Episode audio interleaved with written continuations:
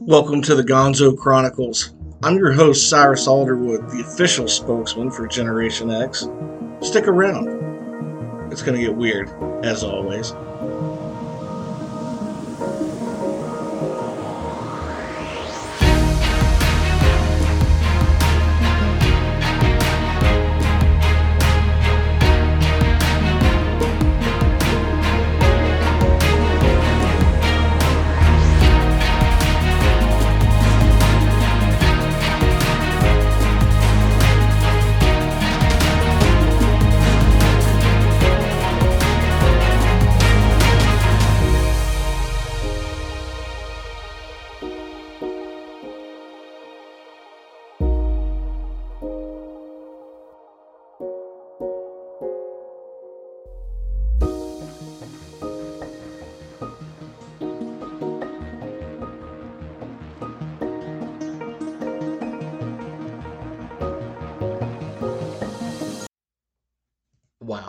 What a heat wave we're all in.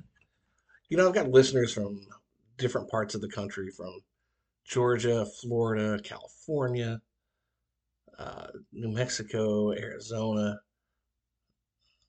Oklahoma, Northeast, Michigan, Ohio, just all kinds of places, Kentucky. So, man, we are in a freaking heat wave. I was out um, working on a new book with a with a, uh colleague, and uh, was out scouting, doing some like, in-person research uh, near Fort Knox on Wednesday. Great area, by the way, but it's hot as hell. Like literally, I found myself inside one of the silos, and uh, an empty silo that uh, we, you know, had like a little staging area for. Wow, if I thought like 96 degrees outside was hot, step inside of a silo. See how you like that for about 20 minutes. Oh, it's a sauna. I was literally wringing wet by the time I got back in the car. I could feel the collar around my shirt wet, and my hair was like matted to my forehead. Yeah, it was that bad. Anyway, hope everybody's staying cool. Um, and uh, if not, just be cool. I don't know what else to tell you. Hey, I'm going to spoil a couple of things. Um, I want to talk a little bit about the ending of Stranger Things, and I'm going to talk about Top Gun Maverick. So, if you have if you haven't seen them, spoiler alert, probably don't you probably don't want to listen. Uh, I'm just going to toss a couple of things out that I was surprised about the show. Um, first of all, though, let me kind of bring this up. Everybody knows the Bermuda Triangle, but there's this show that's on TV called the Alaskan Triangle. Um, I think it's on the History Channel. They talk about the Alaskan Triangle. Um, I'm kind of wondering how many people watched that or seen an episode or heard of it. But um, did you know that in Alaska, five out of every 1,000 people go missing? And that's according to the LA Times. So if there's nothing supernatural going on, um, it's probably pretty easy to get lost in the wilderness up there. but there's a tribe that lives up in Juneau. Uh, I'm going to butcher it. Uh, Tlingit tribe. It's spelled T L I N G I T. So they live in Juneau. They kind of have their own explanation for all these missing people. Get this evil spirits called the Kushtaka. Now, the Kushtaka, according to the Tlingit tribe, uh, are shapeshifters. They're half man and half otter. And they lure women and children to the water with the, you know, by crying or, or whatever. And then uh, they steal their human spirits and drown them. Now, how's that for an urban legend? I mean, that's that's pretty creepy. I think a while back I talked about Slaughterhouse Canyon, and uh, that man, that was that is one creepy urban legend. That's out in Arizona. Um, of course, we all know uh, the Boggy Creek in uh, Arkansas. Um, what else is out there? We know the haunted Cheeseman Park in uh, Colorado, Denver. Uh, I'm sure there's all kinds of actually um, weird urban legends in Denver. Uh, I'll have to get into that sometime. Um, we also have uh, the ghost of Mr. Chew in Delaware. I'll get into that sometime too. I love urban legends. These these are these are funny, and they're, they're there's some great stories. But um, Florida, there's there's a lot of urban legends in Florida. the Florida Man being one of them. I love those funny ones. Um, but anyway, let's uh, let's jump into um, yeah, let's jump into uh, Top Gun Maverick. You know, one of the sad things. I love the movie, by the way. It was a great movie. Uh, it really kind of picked up right where the '80s version left off, so it didn't leave anything. The only person that wasn't there was Kelly McGillis. Um, but you know, you had Tom Cruise.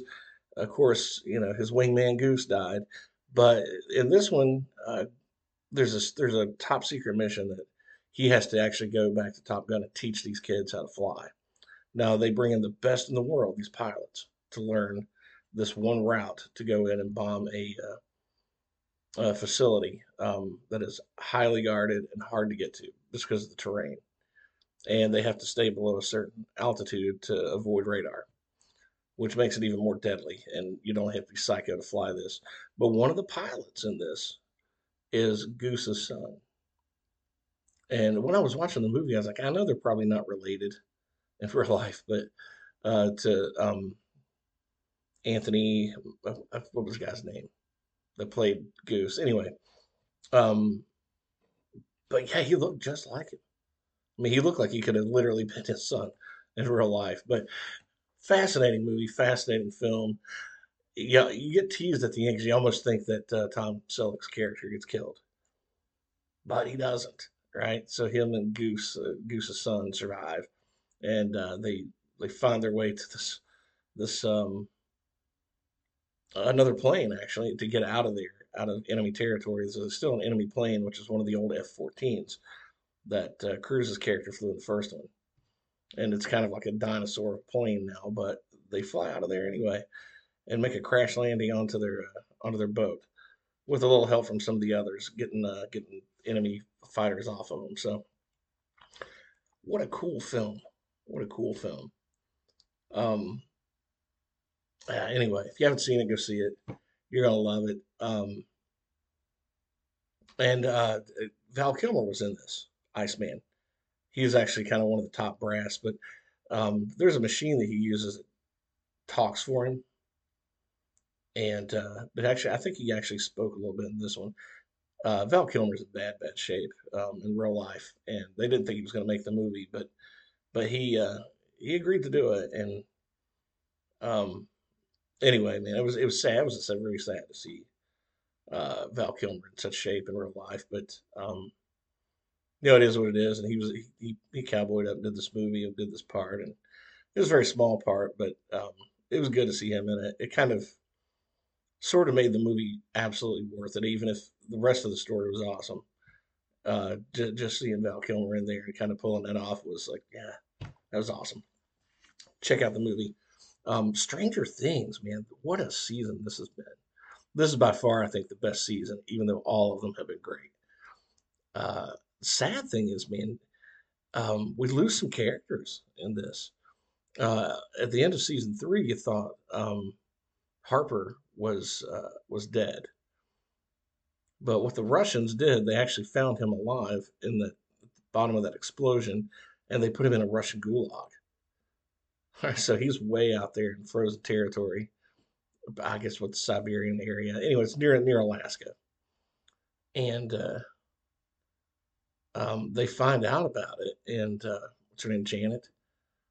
Uh, her and the crazy conspiracy theory guy with the beard, the older guy. Actually, they go in and try to rescue him. So that's part of the season. So one part of the season happens over in Russia, with them trying to get you know from Alaska into Russia, and then get him out of there and back to America.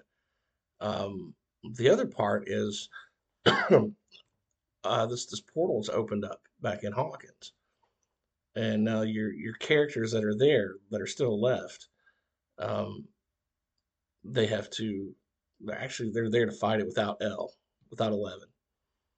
Now Eleven, meanwhile, is living out in California, and her boyfriend flies out to you know to see him, uh, to see her and, and you know visit his friends and stuff like that. Um, but Eleven's lost her powers. But she gets kidnapped by the government again. So Papa isn't dead. Um, they come back and get her, and then they they know something bad has happened in Hawkins, so they're trying to help her get her powers back. But these people are monsters to begin with, so you, you get a backstory of what happened uh, way back when, when you thought maybe she killed all those kids with her powers, but she didn't. There was another person in there that was actually Papa's real son, and he had some crazy, crazy powers. He's the one that's operating from the upside down and uh, he was a very strong character. Um, so he was, he was very prevalent in this. So they call him Vecna. Um, you're going to learn all about the Hellfire Club. This is fun. This is a fun season. But the coolest character of all, Eddie, we had to say goodbye to Eddie. But I will say that there's nothing cooler than seeing somebody play uh, Metallica in the Upside Down.